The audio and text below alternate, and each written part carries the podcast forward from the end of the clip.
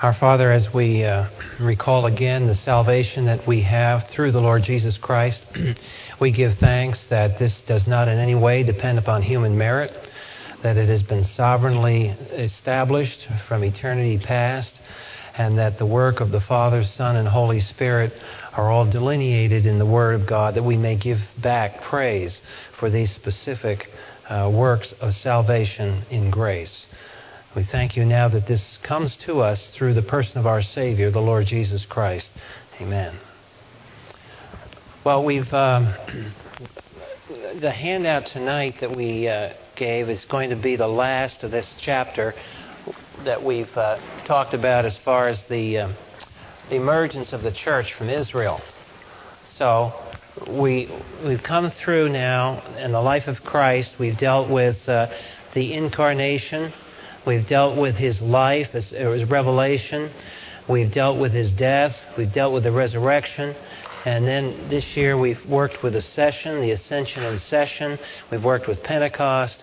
And we're now working with the division of the church away from the nation Israel, the split that happened during the book of Acts.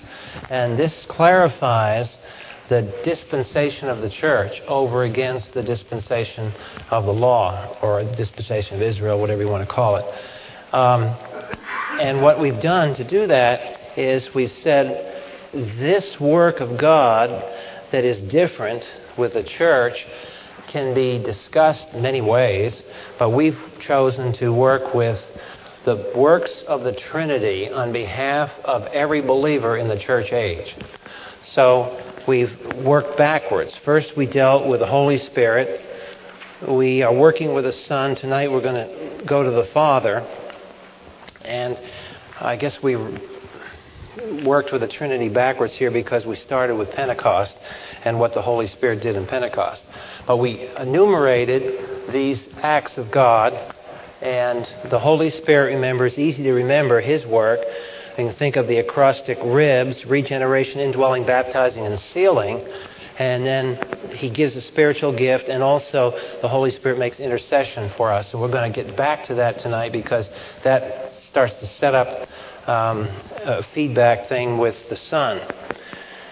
Now, the, the Lord Jesus, we've talked about him and his work in the sense that he is giving absolute righteousness. The impute, he brought into existence the righteous, uh, historical righteousness by his perfect life.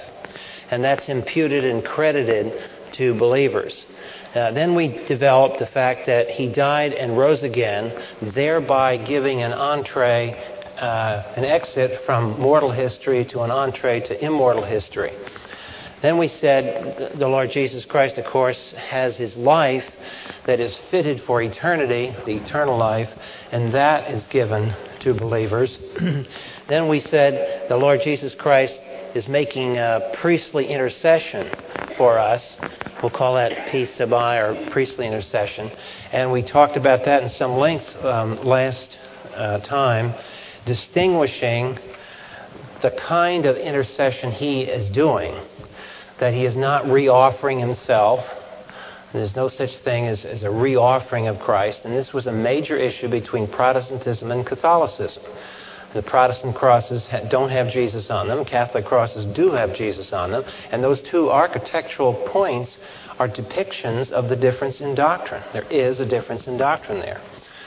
Um, so we, have worked with the, the priestly intercession. Now, what we want to do before we go too, too much further here is I'm going to, uh, I think we went through Zechariah 3 last time and Luke 22 as examples of his priesthood.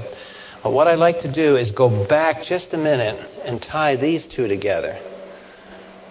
The, the intercession work of Jesus and the intercession work of the Holy Spirit. And uh, if you look at the diagram, think, let's see, where's the diagram? Um, on page 79, there I've tried to relate these. Now, once again, to recall another point here by way of background, so we don't, while we're working this intercession issue, we at the same time don't get confused about the nature of all these different works.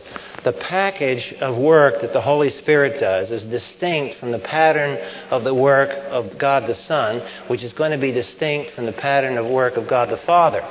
And we have to relate the Father, Son, and Holy Spirit because it's the one triune God.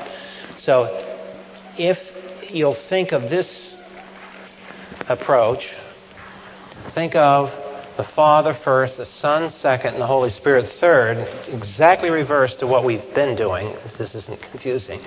Um, but the model that we've used is a simple, a simple approach that relies on the words that God has chosen to reveal Himself by the God who is the speaker he had the message which is spoken. So you have the speaker, which is analogous to the Father. What he has spoken, which is analogous to the Son, the Word. And the third, the member of the Trinity, the Holy Spirit, are the results of what is spoken, the effect of what is spoken. So if you think in terms of a speaker, a message, and the result, then these packages of collected works will fit together. So the Son is, and that's why, by the way, if you see that, that is why the Holy Spirit's job is to magnify the Son. It's, the, it's this work here that is the center of attention, the work of the God the Son. And the reason for that is, is that that's the content of the message. He is the Logos, He is the revelation, He's the Word of God, the living Word of God. And the work of the Father and the Holy Spirit are equally important, but they don't become the center of attention like the works of the Son do.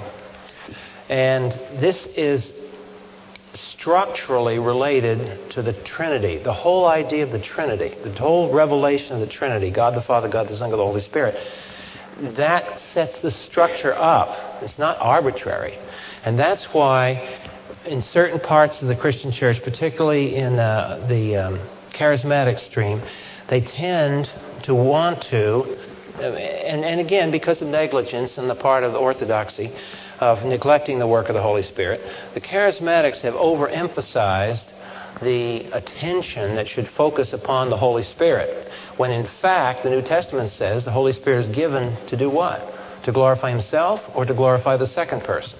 He's given to glorify the Son. So that's why it's the Son and His work that, that's the center of attention.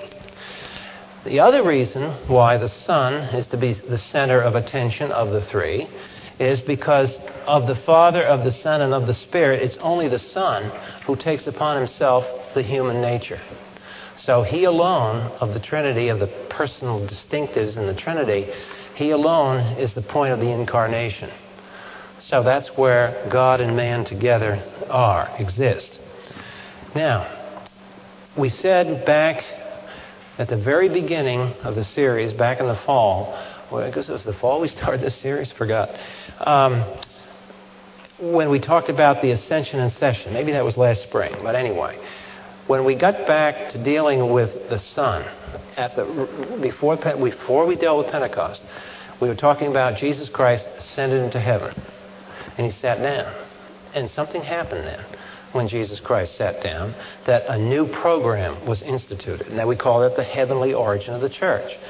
The church comes from an outer space, uh, uh planetary, extraterrestrial origin. It's not originating on earth. So the, the, the church is, plays a, a very much of a background role in the spiritual darkness and the battles of this world. And if you'll hold a place on page 79 for a minute before we go to 79 to look in earnest at that diagram, um, if you'll go back earlier when we were discussing the ascension of Christ, on page 21 and 22, um, we dealt with the angelic conflict. And we said that when Jesus Christ walked into the throne room of God and he sat down, that is the first time in history where a member of the human race occupied that throne.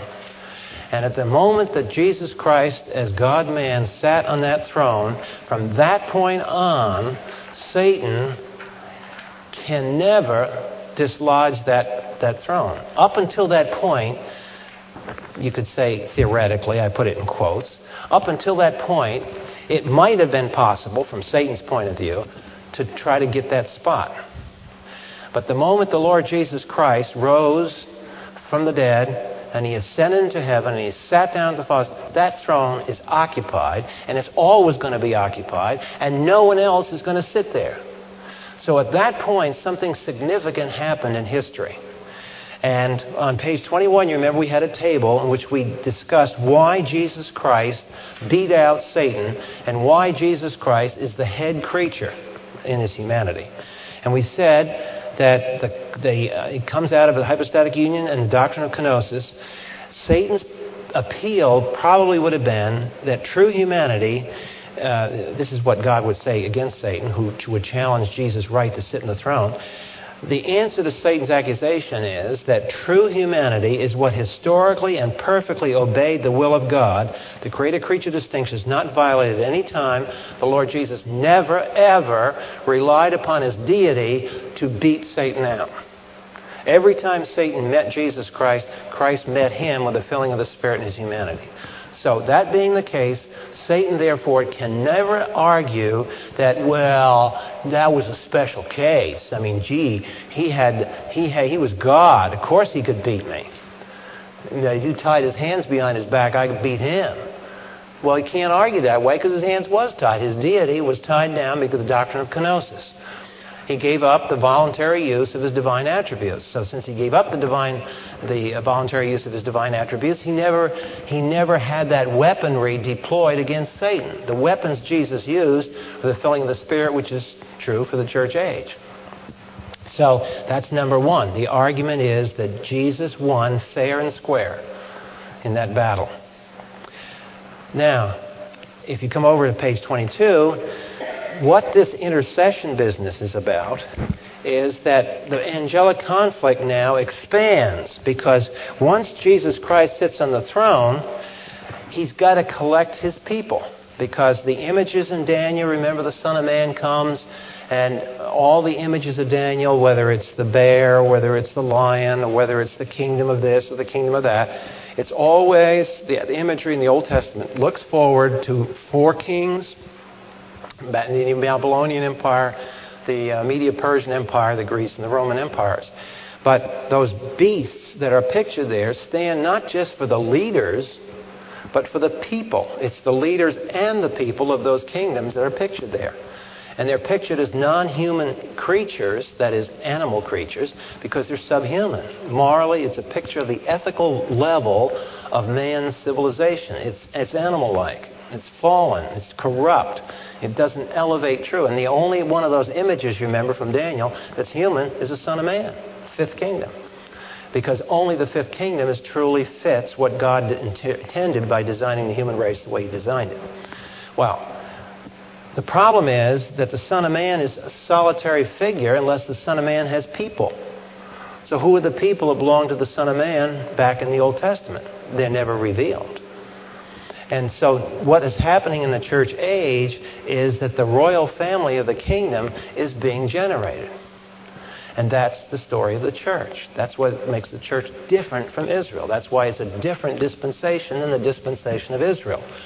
And the question now is Satan always wants to, to object to every point of victory that God has against him. Now, every time somebody becomes a Christian during the church age, so looking at the church age from the time of Pentecost, timeline here, from time of Pentecost until the time of the rapture, all during that church age, there's defeat after defeat after defeat after defeat of Satan. Because every time somebody trusts in the Lord Jesus Christ, they have been called out of the kingdom of darkness into the kingdom of light. And that represents lost ground for Satan. Every time that happens. Lost ground for Satan. Now he's lost another one. Now he's lost another one. Now he's lost another one. And he's done it because these creatures, when they have been called by God without any arm twisting, they have responded to God's call over against Satan's call. You might look upon it, it's not really a correct way of doing it because it's not theologically correct, but you can almost look upon it as people are voting with their feet. And the human race is voting with its feet to go with Jesus Christ. So, this is why there's a progressive defeat of Satan. But it starts with a strategic move right here when the Lord Jesus Christ ascends and is seated at the Father's right hand. That sets up the strategy, and this is just the tactical envelopment that happens over the centuries of time. Now, there's going to be objections to this. And on page 22 in that chart, that's where that chart came in, which I went through back many months ago. The, all grace is grounded. The grace that allows this to happen is grounded on the substitutionary blood atonement of Jesus Christ, on no other ground.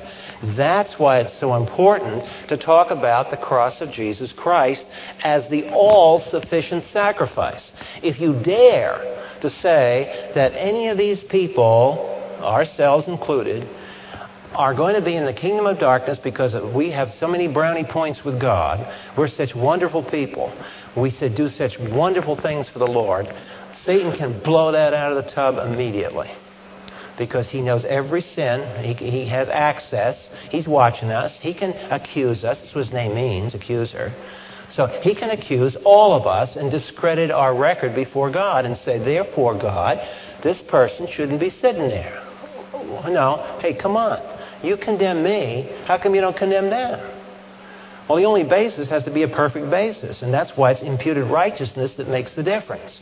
It's not human good, it's not human merit, it's not how many times you went to church, how many times you got baptized, or any of the other stuff. It's the imputed righteousness of Jesus Christ alone that saves. Nothing else can save because nothing else can survive a satanic challenge. And so that's why in that chart I say, on that same line, the substitutionary blood atonement, there is no unavoidable contradiction between God's holiness and his acceptance of sinful creatures covered legally by the substitutionary blood atonement. Now that's a mouthful, but let's go through that sentence again. There is no unavoidable contradiction. Okay? There's nothing illogic about this. God has, has fits this thing together perfectly. And when we mess around with human merit, that's where we get illogical. Things creep in and mess it up. There is no, nothing illogical, perfectly rational plan of salvation that keeps preserved God's absolute holiness. That's never compromised in this salvation package. In no way. God's absolute righteousness and holiness is protected by the salvation through the Lord Jesus Christ's substitutionary blood atonement. It is not protected if religion gets involved. Because if religion gets involved with salvation, then what happens is we've got God's holiness compromised. And every religion on earth is a compromise of God's holiness. Allah in Islam cannot be holy. And the reason he can't be is because in Islam, the idea is that Allah is going to sit there and do a balancing act, scales, the good works versus the bad works. And if your good works outweigh your bad works, you can go copulate with the 72 virgins. So the point is, balancing act. But the point is, even if the good outweighs the bad, the, the bad still exists. It's only being outweighed, but it still exists. It doesn't go away. Where does it go? You've got a holy God accepting this evil. The evil question is never dealt with, really. So if, you, if God doesn't forgive on the basis of some absolute righteousness, he has compromised his holiness in the act of forgiving. Therefore, biblical people down through the church history have argued so strenuously for justification by faith alone. That's what tore up Europe in the 16th century. People died over this thing, had wars over this thing. And today, most Christians walk around like there's no difference between Protestants and Catholics. Well, I'm sorry to say, there's a big difference between knowledgeable, Bible believing Protestants and knowledgeable, dedicated, loyal Roman Catholics. It's just a fact of history. It's not, we're not being belligerent. It's just a fact of history. There is a big difference here. So, what we're saying now is that during the church age, one by one, people are won to Jesus Christ. And so, one by one, the people of the king are being formed. And they, Satan cannot challenge this because the basis of their drawing out is the finished work of the Lord Jesus Christ. Now, if you turn to Ephesians 4, we'll go back over that passage once again because we can't review it enough. This is a picture of the church age, and this was the example of uh, prisoners of war.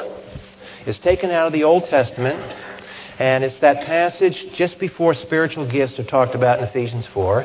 And you remember that in verse 7 of Ephesians chapter 4, it says, To each one of us grace was given according to the measure of Christ's gifts. Therefore, the scripture says, now what's delightful about verse 8, verse 9, and verse 10 is if you look at those carefully and read slowly and read observingly the text, what you see in verse 8, 9, and 10 of Ephesians 4 is what you would have heard had you been in a synagogue listening to Paul himself. Verse 8, 9, and 10 is an, a depiction of rabbinical exegesis by one of the greatest minds of church history, if not the greatest apostle as far as theology is concerned. This is how Paul taught. And you'll notice he taught verse by verse. He referred to the text. And in verse 8, he cites the text. And we went through that, remember, we comes from Psalm 68. It's talking about Jehovah ascending to his mount after a battle was won. And the picture in the Old Testament is he's taking prisoners of war. It's a picture of the conquering general. It's a military metaphor that God the Holy Spirit has used here. So, Although verse 8 comes from Psalm 68, and Psalm 68 is talking about Jehovah, clearly verse 8 in Paul's teaching is now it's Jesus. So here's one of those New Testament passages when Jehovah's Witnesses don't seem to ever get this. Here's a case where Jehovah and Jesus are identified. Because you've got a quote that applies to Jehovah from Psalm 68, and Paul is applying it to the Lord Jesus Christ and making the two identical. Jesus is Jehovah. And Jesus is now ascended, and he's going to be pictured as a conquering general. And he says, now this expression, he ascended, what does it mean? Except that he descended in the lower parts of the earth. And he who descended is also himself ascended far above all the heavens that he might fill all things. Now, the last, and then he starts in verse 11, he says, He gave. Well, where did he get the verb gave? Look in the context. Where's the last occurrence, of G A V E? That's the verb in verse 11. That's how verse 11 starts. Well, you look up in the text, and lo and behold, in verse 8, the last clause quoted from Psalm 68 says, He gave. And you remember when we went through that passage that if you look in the Old Testament text, it's not he gave, it's he took. In the Old Testament, it's, the, it's, the, it's God conquering, he takes captives, and he takes booty. In the Old Testament, and frankly, all through most of history until the United States arose in the world scene, conquering nations financed their military endeavor by booty from the defeated land. We are the first country not to do that in history, at least on a major scale. So when you hear all these people whining and wetting their pants because our president says, talks about an axis of evil, just remember there's no other nation on earth that ever rebuilt their enemies like we did after World War II. So the issue here in the Old Testament is Jehovah took booty. But Paul deliberately structures the quote. Here he is, he's taken the Old Testament text, and now he actually changes the Old Testament text when it applies to Jesus. He's using his apostolic authority under the extra revelation of the Holy Spirit to do this. He ascended on high. There's the Lord Jesus. He led captive a host of captives and he gave gifts to men. Now, what is he talking about? How does that apply to Jesus? Well, we said how it applies is an amazing depiction of what's going on in the church age. Taking captives means those people who are taken captive from where? From the kingdom of darkness, his opponent. Who are these people? The people are those who have believed in the Lord Jesus Christ. And here, those who have believed, including all of us here tonight, and all believers of all time in the church age, since Pentecost, are said to be prisoners of war. And instead of taking gifts, taking booty, it says he gave gifts. And then Paul goes on to say in verse 11, what are the gifts? And the gifts here are people, leaders, people in, in the position in the church. And so, what is the picture? The picture is this that during the church age, the Lord Jesus Christ is calling out his people out of Satan's domain. He's doing it with imputed righteousness, so Satan can never object to this. He can't stop it. There's not a legal stand that Satan can, can articulate as an as a accuser. So one by one, one by one, here, here, here, here, people become a Christian. People become, people trust the Lord. People trust the Lord. People trust the Lord. So everybody, all these believers, they're looked upon as prisoners of war. And what God does here, what Jesus does, he turns around and he gives them back to the church. So, who do you think was on Paul's mind when Paul wrote this? Himself. He was taken captive on the Damascus Road. And what happened? God invested him with uh, teaching abilities, apostolic uh, office, and gifts. And he, what did he do? He gave Paul back to the church.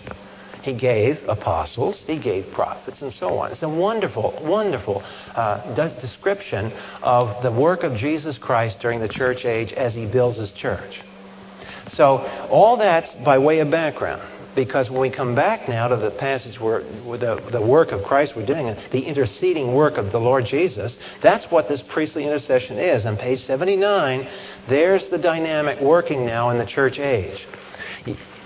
You have the God the Father, who is the author of the plan, and one who is the eventual object, everybody submits to him so that he's the source of it. Then you have God the Son, then you have God the Holy Spirit. But God the Son is making his intercession where? In heaven. Where is the Holy Spirit locally? Now, by locally, I mean we're not denying his omnipresence. But where is the Holy Spirit's center of operations in the church age? It's on earth. So that's why the Holy Spirit in this diagram is at the bottom.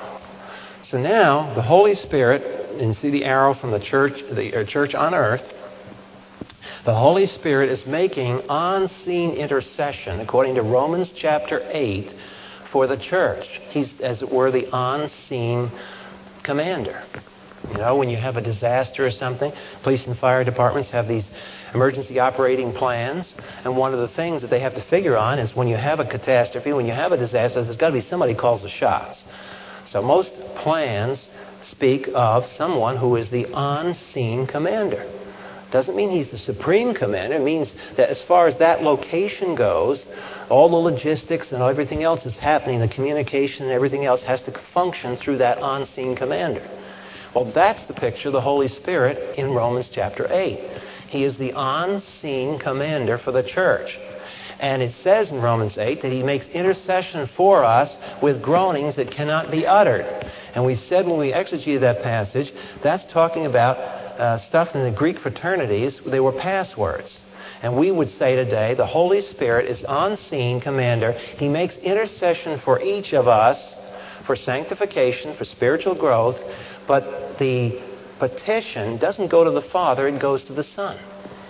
And that's clear in Romans 8 because it speaks of the one who reigns in kidneys and so on. You can use by comparison that that's what the Lord Jesus is in, in the book of Revelation. So the intercession goes up in a chain. The Holy Spirit is making intercession down here for our sanctification. He passes it to the Lord Jesus by a secure communication route, groanings that cannot be uttered, meaning it's secure comm. Satan would love to know what those prayer con- what that prayer content is. Because if Satan could find out what the prayer content was, he could get right in there and jam it. You see, the problem is he loses the initiative because the Holy Spirit is the one who initiates. All Satan can ever do is he can respond very quickly to a work that God does, but he can't initiate, he can't jam it at the front end because he doesn't know what's coming. And that's all because of the secure comm between the Holy Spirit making intercession to the head of the church, the Lord Jesus. Now, Satan has another thing. You see where Satan's mentioned twice in the diagram.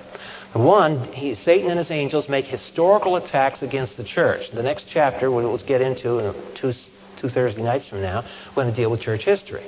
And you'll see the sequence of attacks that Satan has made, not just against individuals, but he has made bodily, corporate attacks against the church itself down through the centuries of time. So, who resists that? It's the Holy Spirit. The whole, greater is He that is in you than He that is in the world. That's that horizontal battle that's going on. But that's only part of the battle. What this diagram shows you is there's a heavenly component to that battle. And that's why Satan is mentioned twice in the diagram. You notice Satan is above. What is he doing in heaven? He's accusing the brethren. Now, why is Satan interested in accusing the brethren? Just because he wants to accuse? No, he's got a serious situation here. He's, got, he's trying to defend against the loss of these prisoners of war during the church age. Because every time somebody defects, he's lost ground. And finally, he's going to lose enough ground so that, and, and, theologians going back to Augustine have said this, that it's speculation, but it's an interesting speculation, that the total number of people that will eventually be saved in the church age are going to equal the number of, of angels that went with Satan. And when that reaches the point, that's the end of that rapture of the church. Now, I'm not saying that's taught in the scriptures. I'm just saying that Christians who have looked at the scriptures wonder about that because it seems like the church age is over, not according to a date line, like Israel. Israel had a date line. Church doesn't have a date line. Church has something else.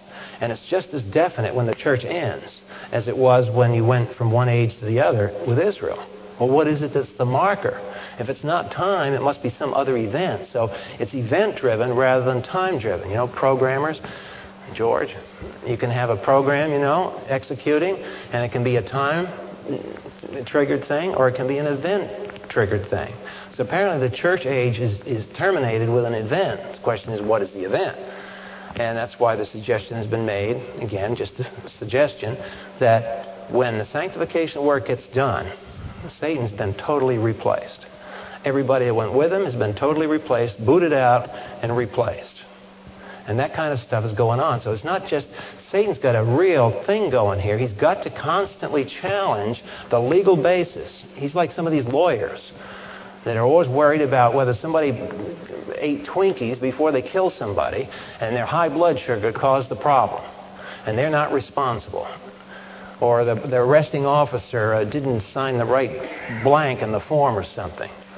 Never mind what happened. Always dismiss it on a technicality. And that's what this is all about.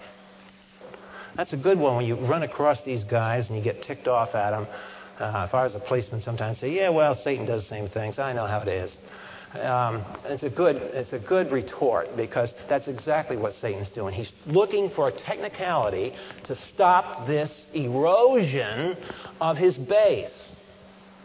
You see, that's why the church is important, and that's why premillennialism is not pessimism, and why the church isn't something passive. The church age is something that's got to be finished before the kingdom can come. Before Christ can fully exercise his authority by returning to this earth to set up his millennial kingdom, he's got to have a people. Where is he going to get the people from? The church age. The church age is going to be finished before he can do that.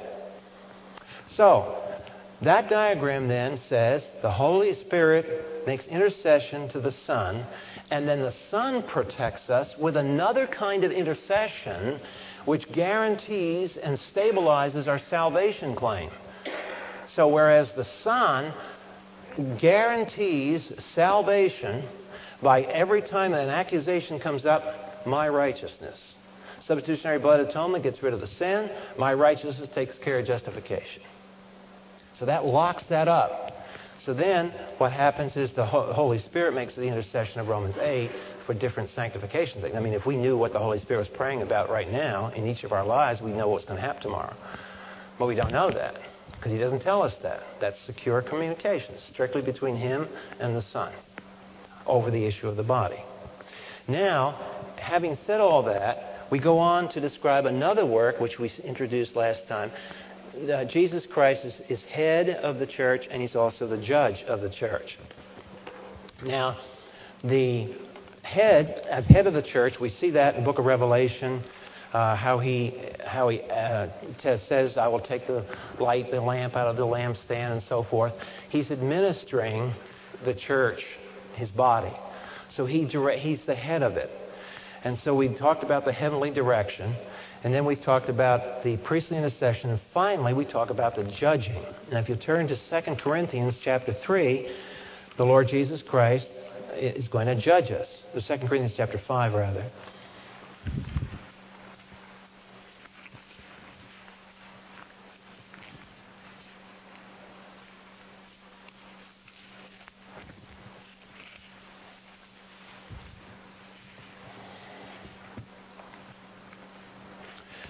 In verse 10 and 11, the scriptures say that Jesus Christ is the judge of the church. And what that means is that, as it says, we must all appear before the judgment seat of Christ, that each one may be recompensed for his deeds in the body according to what he has done, whether good or bad. Now, the exposition of that is found over in the first epistle of Corinthians 3, and it's talking about burning up hay, wood, hay, and stubble. What is the issue at this judgment? If the issue isn't salvation, what is the issue down here at this judgment? The issue at that judgment is works. And the question then becomes what are the righteous works? What are those works that we have done in obedience to the leading of the Spirit versus the works that we have done because we were pressured by our boyfriend, girlfriend, wife, husband, group, teenage gang, or whatever else due to some, some motivation that had nothing to do with the leading of the Holy Spirit. It was just external pressure. And so the works are then divided into the bad works and the good works. And these are eliminated from our credit card. So we don't get credit for that. That's the wood, hay, and stubble. And the works that uh, were done through the leading of the Holy Spirit, uh, we are rewarded for those. But the problem here is that you see, just as with this, no believer can go into eternity saved on any other basis than a perfect basis. Substitutionary death of Christ removes sin, imputed righteousness of Christ justifies. So also, the church has to have a personal evaluation, and we go into eternity, but we can't go in with some false notion of our significance in our lifetime. And it's going to be a sobering, kind of scary thing when the Lord Jesus Christ evaluates each one of us on what we did that was correct, what we did that wasn't. And Paul even says, hints in his writings, he didn't know. I mean, as apostle, he didn't know a lot of things. He says it's going to be revealed in the last day. I'm not going to sit here and worry about it. I'm going to go on living my life as unto the Lord, doing what I know to do, and uh, leave the results with Him. But it's just the fact is that there's going to be no false uh, notion about how great people we were or how incompetent we were. Some of us who think we're incompetent will be finding out that, oh, yeah, well, gee, uh, when you witnessed to that person or you said that kind word to somebody or you encouraged somebody, that reconcile, that happened here, here, here, you never realized the fallout from all that. And some of us can be pleasantly surprised by things that we never even dreamed that we were involved with. In fact, probably most of the things that come out good will be the things we never thought of. And the things we thought of were so good probably go down, down the toilet. So that's the surprise of the Lord Jesus Christ and his judgment. Now let's go on to the Father. Because now we come back to the source behind the plan of salvation, what led to it. And so on page 80 of the notes, we get into these works of the Father.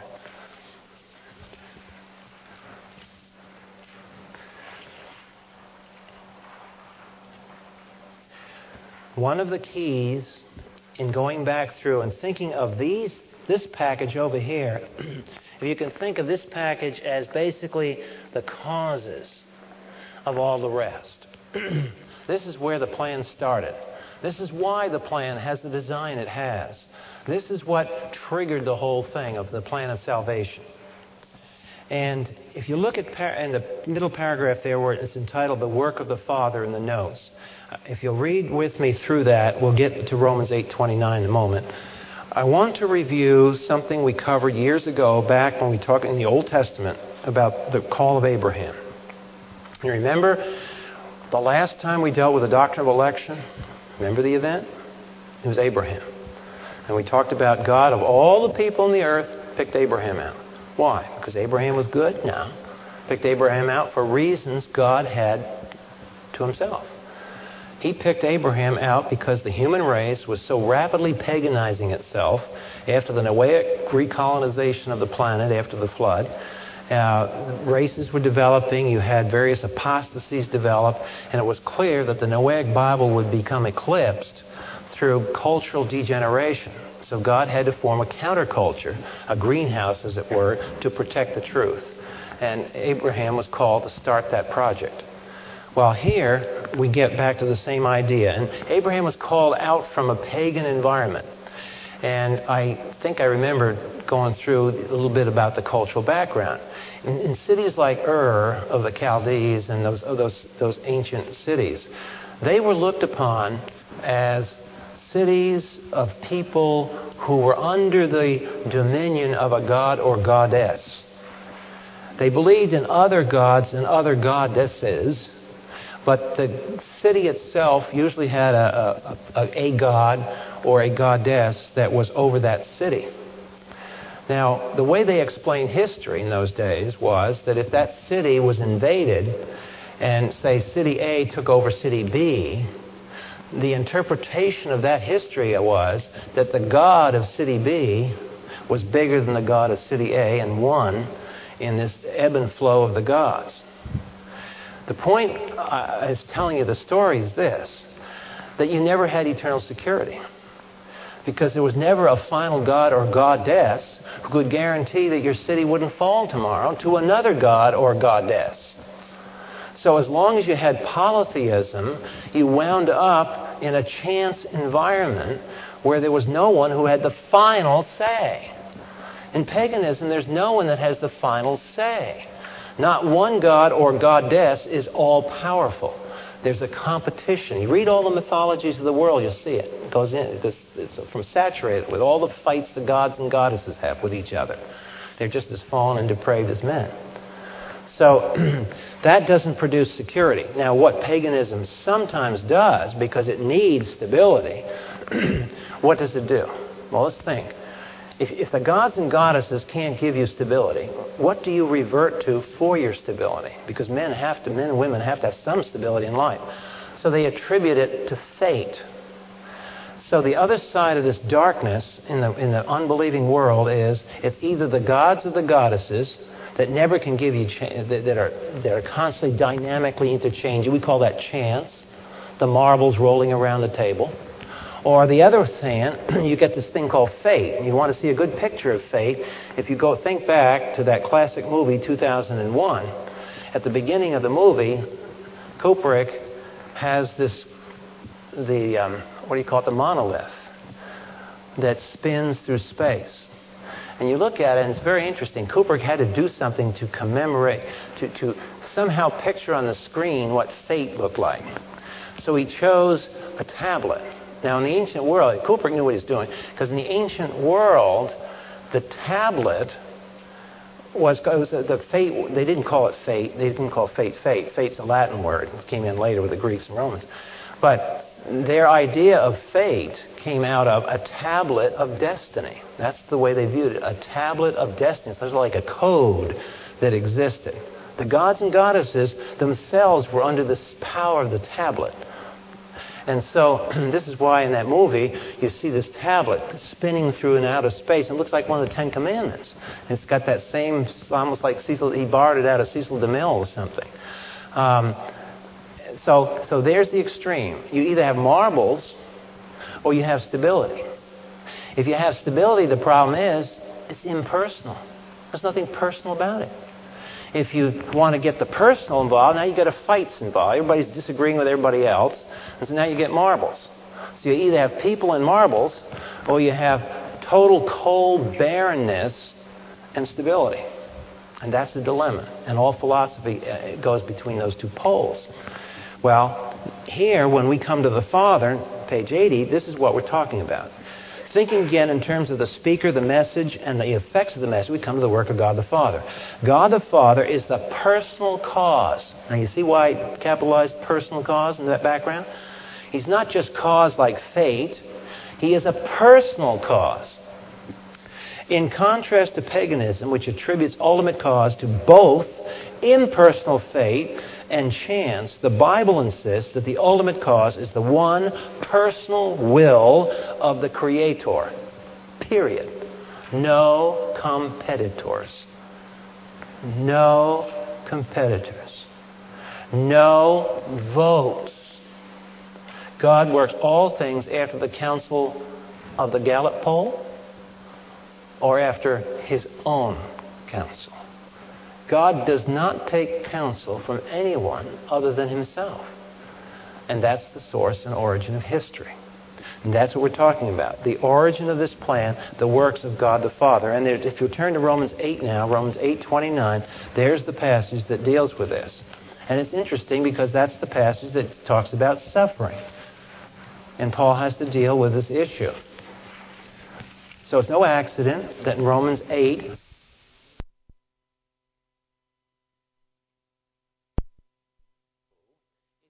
marbles, right? How would Romans 8:28 work out for a pagan? If you if you say, well, uh, gee, I'm following the lunar deity tonight, and the lunar deity guarantees me that all things work out together for good. Could a lunar deity guarantee you that all things work out together for good? No, because tomorrow the solar deity could beat them. So uh, if Romans 8:28 doesn't have a root, doesn't have a leg to stand on. It's just a nice, comforting religious poetry. It's all it is. It's not any substantive claim. But for Romans 8:28 to have a substantive claim, it's got to be rooted on something. So verse 29 starts, and here are some works of God the Father. So let's list them. For whom he did for well, let's look at God. Uh, for whom he did foreknow, he also predestined to become conformed to the image of his Son, that he might be the firstborn among many brethren. And whom he predestined, he called. And whom he called, he justified. And whom he justified, he glorified. So let's count those. We got foreknowledge, predestination, calling, justification, and glorification. So we've done six of all the other members of the Trinity. So here we go foreknowing, predestinating, calling, justifying, and glorifying. Now we've got five at least works of God the Father. And we're going to start going through those. Tonight we'll get through part way through them. But there's there's the, the package that comes from God the Father. They are all the package that deals with the causes of everything else in the chain what the Son does, what the Holy Spirit does. Okay, foreknowing. Now, if you'll follow me on bottom of the notes on page 80, I talk about foreknowing, and we're going to have a long a discussion of that. That we're not going to go any further than foreknowing tonight because we don't have time. So let's, if you'll follow my my notes there, and then we'll talk about some of the scriptures that are involved. In eternity past, God knew each New Testament saint in Christ. This action expresses a divine choice about creation and history autonomous man hates to hear that God is the final cause of all things. There's nothing that brings to the surface of our souls our rebelliousness than when we hear it said that God has the final say, period. Because right there, we're face to face. The carnal mind does not like to submit to God. And the last word that the carnal mind wants to hear is that God has the final say. Who chose the kind of history we've got here? If he had a thousand different versions of history, he chose this one. He chose history with evil in it. He chose history with suffering in it. He chose history with his son dying in it. It's his choice. He didn't consult with anyone. And that's what we mean. Well, we're talking about God as the final cause here. Okay, continuing. Yet it follows immediately from the doctrine of creation. That's why, from the very start, I've always emphasized the creator creature distinction, haven't I? We're going to see why tonight in some more detail, why I kept emphasizing that. The creator creature distinction never goes away. Ultimately, what happens in history, whether the fall of Satan, the fall of Adam, the rejection of Jesus Christ by Israel, or the final judgment, whatever happens, is the result, a result of God's choice to make history the way it is playing out. He is the author, and we're characters in his story. Now, when an author writes uh, a story, the author, in order, when it writes the story, see, I'm indebted to C.S. Lewis for this because he was a writer. C.S. Lewis was talking about foreknowing and predestinating one time, and he said, You know, the best way of thinking of this, he says, the way I always think of it, is when I write a story, remember the, the, parents, the Narnia Chronicles, you read your kids, so neat little stories. I love, still love to see the Narnia Chronicles, read them for myself. Um, you never grow up in some ways. And so when C.S. Lewis wrote the, wrote the Narnia Chronicles, he had characters in it. Well, when an author writes a story, he doesn't write about puppets. He writes about real people who have real decisions. Right, Laura? She's an author back there. Uh, so you put a story together, and to make the story real, you have real people suffering, you have real decisions making, and so on. So if you're the author, in order to have genuine people, you have genuine choices down here, but they're choices that you yourself, in the overall scheme of things, have mapped out. Well, that's an analogy to what, how God runs history. We have these choices, but the choices are still part of the script. But they're a script of real people making real choices. Okay, let's go on. Remembering our discussion in part three, the quality of God's sovereignty, that's four or five years ago, part three, the quality of God's sovereignty has analogies and disanalogies with the quality of human choice. So here we coming back to that age old thing that we've covered thousands of times in this series, and that is we go back to the creator creature distinction. God is sovereign. Humans have choice.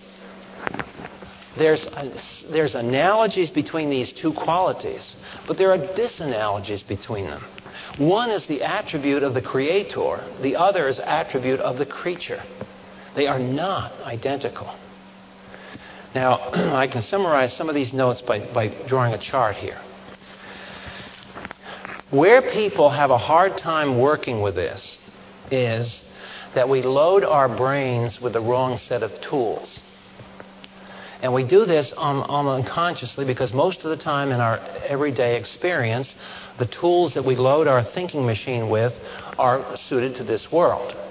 But when we start discussing something that bridges the creator creature distinction, we've got to watch out the set of tools that we're loading our computer with. When we deal with this, what the tendency to do is to take the idea of, and I'll put it in quotes, the idea of cause, or put it in the form of a noun, different noun, causation we grab hold of the vocabulary word causation. And in our minds, we start applying it promiscuously in the same sense to the Creator as we do to the creature. We think that we've got the thing aced by saying that we know what causation means when it applies to God because we know what it means when it applies to man or nature or the raindrops falling out of the cloud. We have an idea of cause. Now, with our idea of cause, we can't imagine God dictating everything about history without jamming choice. How can you have choice with God's choice superseding that choice? Doesn't uh, you can't have causation in other words. It is causation. If you locate it up here, it destroys choice. But that's only because we've tricked ourselves in the way we've been thinking. The fallacy is that we've taken this concept of causation and we've applied it across the boundary of the creator creature. as though that word has no change in meaning whatsoever. Means the same thing with God, means the same thing with man. Wrong. Let me give you an example. Where do we have a historic test case to use in the mind's eye that we can check out our thinking with? Can you think of any place where the creator and the creature have come close together? The Lord Jesus Christ. Hypostatic union. Undiminished deity and true humanity in one person. Now, if God's sovereignty and human choice were illogically related and in conflict, you never could have had the Lord Jesus Christ uniting both of those in one person. So, as a matter of fact, you did. And we may have a hard time trying to understand that, but we've got a perfect historical example where it all came together.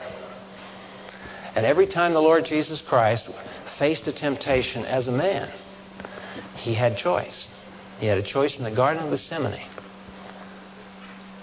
But yet, we know from the doctrine of impeccability, posse non peccare, he is not able to sin.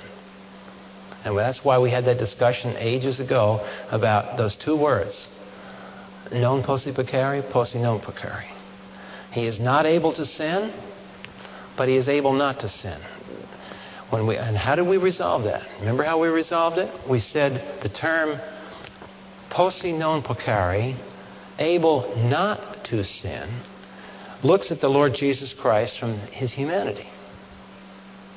He is able not to sin. So he could be tempted, and he was able not to sin. He had a choice.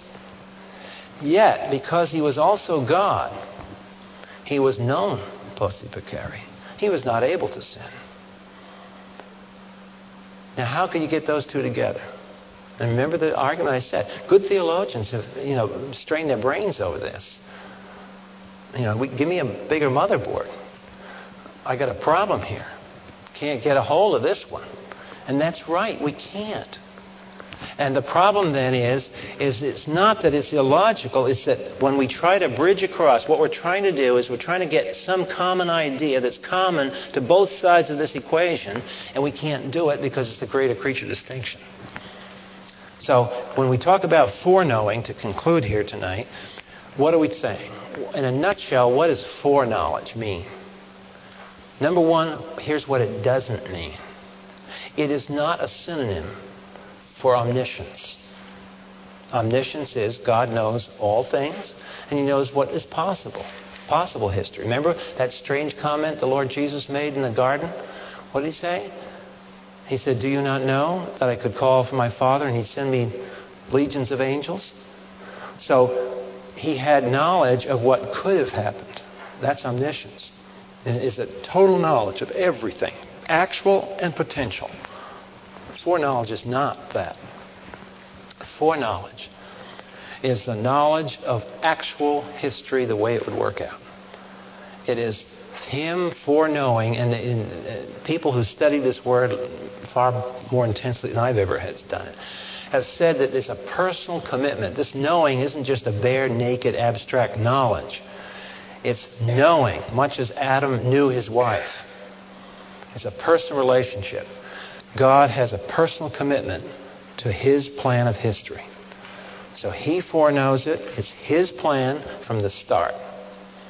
And everything else flows out of his choice to make the history go the way he wanted to do it. When an author sits down, they foreknow their story. Because they have it in mind how they're going to write the story. And that's how God has a foreknowledge. And that's why we'll deal more with this when we get into predestination next week. But going back to Romans 8.29, you'll see, for whom he foreknew. That means that some people he didn't foreknow. In the sense, he, omniscience, he knew everybody in omniscience.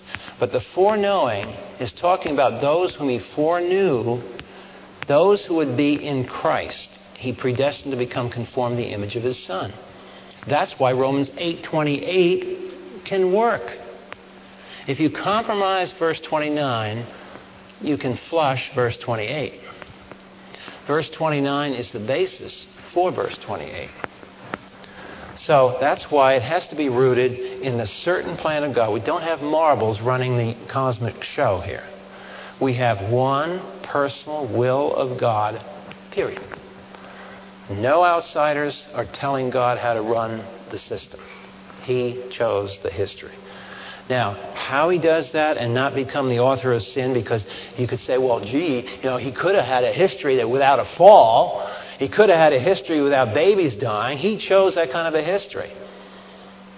Well, yeah, he did. He ultimately sat down and said, that's the history I want. Now, people don't like to hear that, but that's the way the scriptures lay it out. All things, he works all things, not some things, he works all things out after the counsel of his will.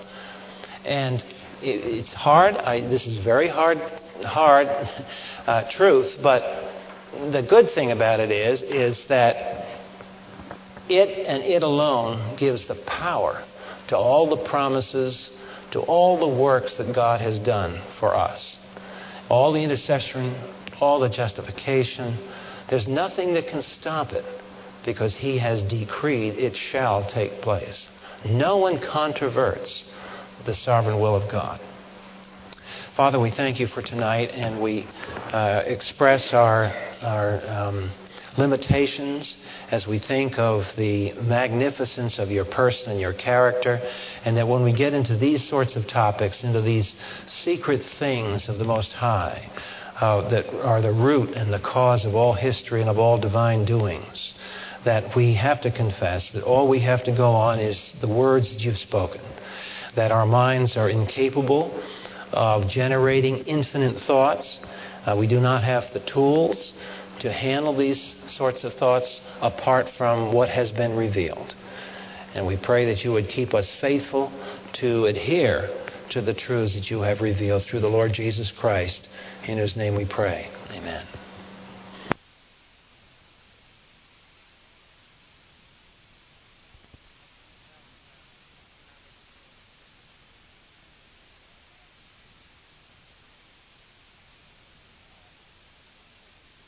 Um, so, um, tonight, tonight and then tomorrow, by next week, we're going to finish, uh, Lord willing, all of the um, positional truth that we've worked through for the church Father, Son, and Holy Spirit.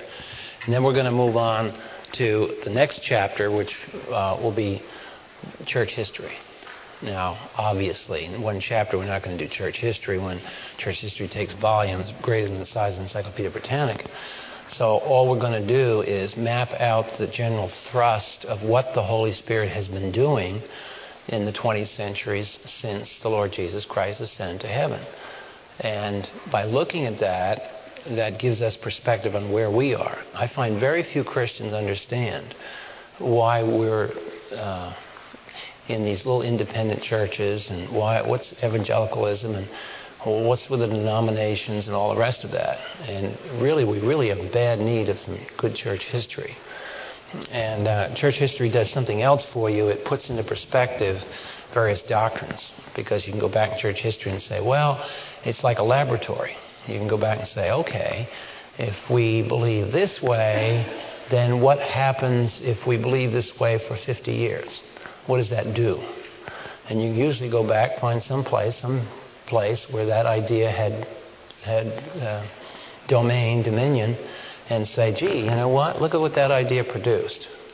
And it's somewhat scary sometimes what sloppy theology has produced. It takes time for sloppy theology to work out. That's the problem. You can have a very sloppy theology and, and be immune to its effects for almost 100 years. And in church history, it seems like it takes two to three hundred years for bad ideas to work out. And then we say, oh, we made a mistake back there. And so then we have a big argument and fight and creeds and arguments. And now we come up with another creed, statements, and people have to knock heads. And we go back. It's always like driving down on your vacation down a road and making all the wrong turns. And you, you go miles down the road. Oh, made the wrong turn. And so you turn around, go back to the, where you got off the track. That's the picture of church history. Not very flattering, but that's the story. Yes, Debbie. Um. Um, even though he foreknew, and this was the choice that he made for history, with the good and the bad and the evil, um, it's dangerous for us to come to a conclusion about it because history's not finished yet. And that however history finishes, um, his attribute of being good and loving has to has to continue out. So when we see the final picture of history, we will be able to see that it was good and it came from a, a God of love. That's right. And that's a good point that Debbie brought out is that we have to be careful because you see, history isn't over yet. You know, the, the story may go on for many chapters. And we're sitting here and we, we think we know the author's mind because, gee, we, you know, we read the first 15 chapters. Well, maybe some surprises in the future. In other words, the point is what it is, Debbie says we know that God's attribute of goodness and his love and his graciousness will be vindicated. It will be vindicated. And it will be vindicated by what happens in history basically, you can uh, put a lot of it together right now in that um, the basis for rejecting him, both on the part of Satan and on the part of man in the Garden of Eden, uh, has been is being refuted by saying, okay, when men reject what God says, let's look at the results. You see, we twist that around in daily experience because we see the.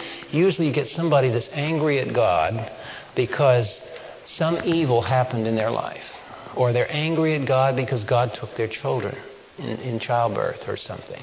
Some tragedies, some genuine tragedies. And people hold grudges all their life over the way God supposedly treated them. That God has an end for them, and God's a meanie and God does this, and God does that. Well, if you go back in the Gospels, there are several cases where the disciples were asking these questions. Anybody remember some? Do you, anybody remember when there was an accident, a, what we would call an accident that happened? It's in Luke. Tower fell down one day, killed a bunch of people and the disciples were all over Jesus. Well, now, those people, boy, they must have been sinning. Get all the tower falling down. And what did Jesus say? He said, no, they didn't sin anymore. He, he, they, they weren't picked out, in other words, as, as remarkable sinners. They were just saying that, yeah, they're sinners, and everybody else can die just like them if they're sinners, meaning that life, mortal life, comes to an end. Um, another good example is the uh, blind man the congenitally blind man in John 9. And uh, remember, they came to him and said, Well, now, did his parents sin or did he sin? They were all trying to pick it out. And Jesus said, uh, The answer was that this happened that I may be glorified. So, what Debbie just pointed out at the end of history, it's going to be that God is glorified. Now, that sounds cruel to say that. It really sounds unloving, it sounds ungracious, uh, and not very comforting in one sense. But if it doesn't sound comforting to you when you hear that news of God's sovereignty, then what I think you need to do is go back and reread Job about 20 times. Because remember when God came to Job he came in what looked like, and it still does, it still hits you when you read the story of Job, is that God really didn't come on to Job too nicely and graciously. God came in there literally as a whirlwind and knocked the furniture all over the place and whacked him the side of the head. Hey, come on. I mean, this guy's, you know, he's already on his back. Why, why do you have to smack him so hard? And as I said back when we discussed Job two or three times, is that I believe the reason God came in on Job like that is because that's the way He comes in on us to get us thinking out of our pity parties about the created creature distinction. That's what that whole quiz was about. 85 questions or whatever they are in, in Job 38, Job 39, Job 40. Bam, bam, bam, bam. What about this? What about this? What about this? What about this? Now, what happens when somebody asks you a question versus what happens to you when somebody tells you something? When if I ask you a question, what does that do to your brain? It starts it. And when we're knocked flat on our, our backs like Job was, it's so easy because of the pain levels alone to turn off the mind. You know, give me a pill. I don't want to. I don't want to feel this anymore. And so we do go passive in those things. And it, if you study how God works, he, he doesn't want us to go passive. He wants us to go active and to consciously think of this and hang on to Him through it all. It's a roller coaster up and down, but He wants us to hang on to Him. Now, we'll find out one day why. Why did He make history like this with the pain levels the way they are? Um, we only have the fact that, as he said about the congenitally blind man, I did this, that God may be glorified. And you can be resentful about that and say, well, fine thing for him to say that. You know, he's using me for his glory. Well, bluntly stated, he, that's his right. We're the pot. He's the potter. And so we don't like that news. That doesn't come over very nicely to the carnal mind. But actually, he's got a right to use you and me any way he wants because we're his creatures. So that, that's the starting point of the discussion.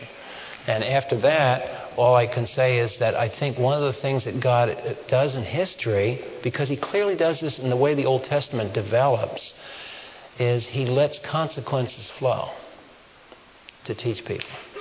See how long in the Old Testament um, I, I just wrote a quick article on apologetics for a book, and I had to condense 80 pages of that first framework pamphlet down to 20. And I, I don't know whether I did a good job or not, but uh, I'm trying to condense things down. I tried to put one footnote in there to make people think about the power of the argument of history in the Bible. And I, I said this because I figured this might irritate some people to think and that is that very popular big ideas are refuted in the way the Bible is written. For example, today everybody believes in the goodness of democracy, the potential of democracy. And we're always trying to plant democracy. We're trying to do it in Haiti. We're trying to do it in Africa. We're trying to do it in the Middle East. We're trying to all over the world. We're going to put democracy in. Like democracy is the big thing. What's the one book that you could cite from your Bible reading that is an argument from the first chapter to the last against democracy. Keep in mind, it's not directly against democracy, but the presupposition of democracy is that citizenry, society, is basically good. And if left to themselves, they should be able to discern themselves. So you give power to the to people and let them decide. What's the book that refutes that in the scripture? Judges. Every man did what was right in his own eyes. And what happened? Big mess. That's what happened because men are depraved sinners. So, right there, see, this is thinking biblically. You grab a big idea right, right out of society, right out of the talk shows, right out of the newspaper, right out of the magazines. Democracy? Oh, yeah? Let me tell you about democracy. And you think of the book of Judges. What? So, for three centuries, God let that go on. He let massacres happen. He let people go through those horrifying deals. For what reason? Just teach us a lesson. You know, that's how half of us learn things. We don't learn because somebody tells us. We learn because we go out there and get our heads split open a couple of times, and that's how we learn. That's how kids learn. Don't listen to the parents. I mean, what the parents just gas bags and they go out there and try to do it themselves and boom, bam, fall all over the place. Hey, kid, fine. I, you know, that's what makes older people wise. That older people have done the same mistake a thousand more times than young people. That's all. And so listen to them saves you some saves you some lumps along the way. Well, that's the argument of the Bible. Now, in counter to democracy, what's the one other option in the modern world for democracy? What's what's the thing that's been tried three or four times in this century? It's still being tried in Muslim lands, and that's a totalitarian state, right? Now, think about it. In the Old Testament, what's the book or set of books that argue against centralized power? Samuel and Kings, the monarchy. And what was wrong? Because the leaders are sinful. So now here's the book of Judges saying you can't give the power to the people because the people are sinful. Now Samuel and Kings come along, you can't give the power to the king because he's sinful. Well, where are we going to do that? Okay. What did the prophets say after the experiment of judges and after the experiment of the monarchy? What then came into prominence that wasn't in prominence before? The office of the Messiah. Isaiah, Jeremiah, they didn't prophesy back in the judges period because people wouldn't have listened. Didn't listen then either. But the, the, the, logic of the argument is that you first have to let all the bad ideas work themselves out. And then after all the stuff hits the ceiling and flows all over the place, okay, now we listening, boys and girls? Okay, this is the way we're going to do it. That's why I think it's significant in our day when we talk about the return of the Lord. If you think about it, what would have happened had Jesus come back to set up the millennial kingdom in 1700 versus Jesus coming back to set up the millennial kingdom in the 21st century? What is different about the consciousness of the historical experience of mankind between 1700 and 2050, say? What have we got different than the people had 1700? Anybody think about that? Well, in 1700, most of the, the, it wasn't a global consciousness. There was some inkling, Marco Polo's trips and other earlier centuries, you know, there was something out there called the Orient. And uh, we knew a little bit about the West, uh, the, the North American continent. But there wasn't a real consciousness of any global community. Are we getting globally conscious now? Yeah. And yet, the global consciousness that we're getting isn't solving our problems. Are we still arming ourselves at the rate of billions of dollars a year? Yeah. We're still killing each other? Yeah. Nothing's changed. We're killing more Christians in this century than we have ever in all of church history? Yeah, we kill Christians. We're becoming more efficient at it, actually. So, now, when Jesus Christ comes back, He's let us go through us being now the corporate humanity. He says, You to listen to me now, boys and girls? Or you want another century of this? We'll try, you know, all up to you. Want another century? Go ahead. Blow yourselves up. So I believe that's the way God teaches. And I think that's the scriptural story. And it goes back again to what Debbie was saying. Until all those lessons come out, and we try everything so that in eternity we can't rise up against the kingdom of God and say, oh, you know what? Boy, God didn't try this one. Listen to my idea. No. God will go right back. Let's see, in 1764, that idea was tried for five years in country XYZ. Take a look. Got good video of that. There's your idea. See, in other words, all possible options will have been tried, and I think that's going to be the end of history. Technology wasn't there. Yeah, the technology. The technology wasn't there for good and for evil. Yes, Laura.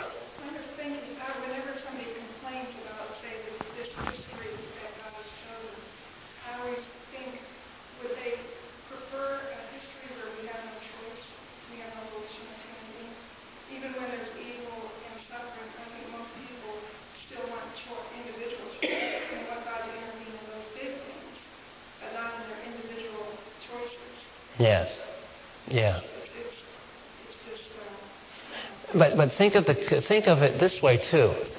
imagine if God isn't sovereign over all. Now what if we have? If God isn't sovereign over all, then he can't be sovereign at all. And now we're back to the chaos of chance. Yes. Oh, Follow on what Laura said. I think that we want God to preserve our choice and protect us from everybody else's choices. Yeah, good way of saying it. We want to be protected from everyone else's choice. that's, a, that's a good point. Um, our time is running out. So next week we're going to finish off this work of the Father, and then we'll go on to church history. Okay?